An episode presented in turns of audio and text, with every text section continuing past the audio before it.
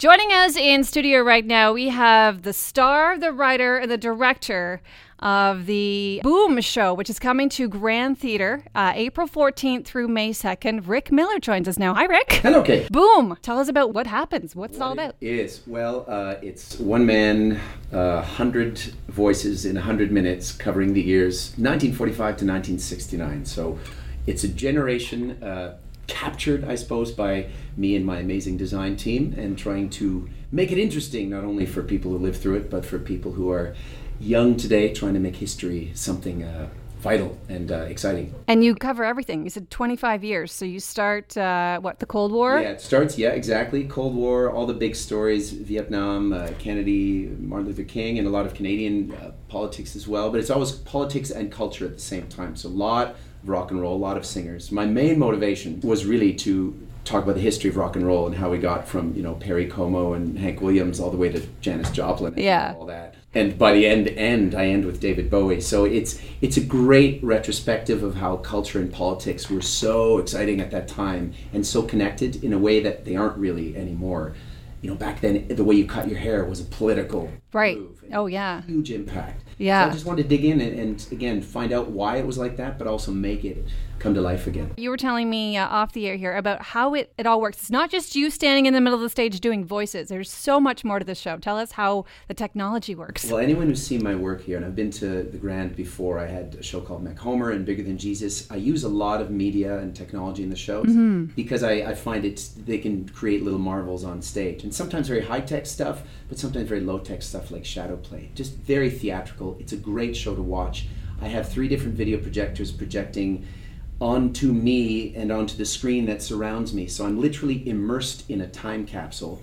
And sometimes it disappears and sometimes it's all media. And it really is a great show to watch, I think, for all generations. You know, it's a great show to bring your, your mother and your kid to. Yeah. Uh, and share stories because we, we often sort of roll our eyes when we hear stories from our parents. And this is a way to get new stories generating and to realize, you know what, we're not that different. That's true. That's true. Trends change, but they come back again. And you were saying all ages then? Well, I, I wouldn't bring a five year old, but No. my, my eight year old saw it and Yeah. she sees quite a bit of theater and, and she didn't know who a lot of the people were, but Yeah. she connected with the stories and the performance of it. It's very high performance, Yeah. very high energy. I sing, I dance, I do puppets. It's all in there.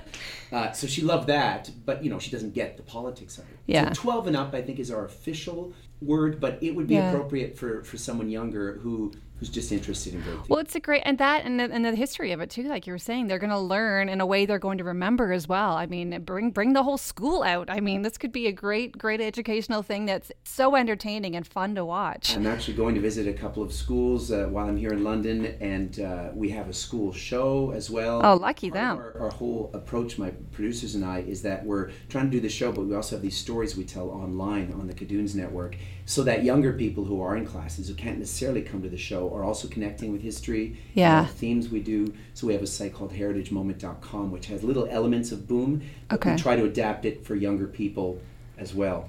And that goes with all the shows we do. Because, you know, kids, like it or not, they're on screens a lot these days. Yeah. And we want them to come to the show, but we also want the show to not just be, okay, let's check email once we're done. Let's keep the experience going. It's really cool. I mean, you do what is it, a hundred? About 100. I haven't actually, uh, someone counted for me. They said it was 114. Okay. Some of those people are just there, you know, in an ad for, what cigarette do you smoke, doctor? You know, is that an imitation?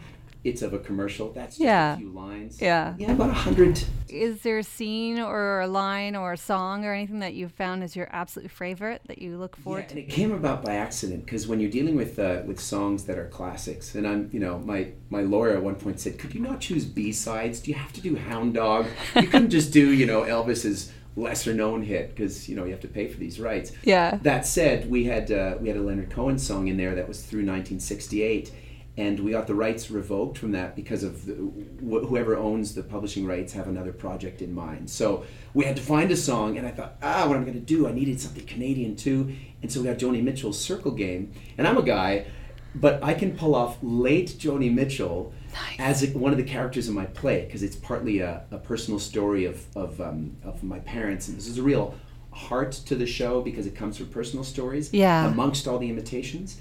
And so I have this Joni Mitchell song called The Circle Game, which ties us through 1968. It's really quite a, I think my favorite moment because it's it's a little calmer than all the craziness. Yeah. And, and it, it's quite poignant, and I know it works really well for the audience. People want tickets April 14th to May 2nd.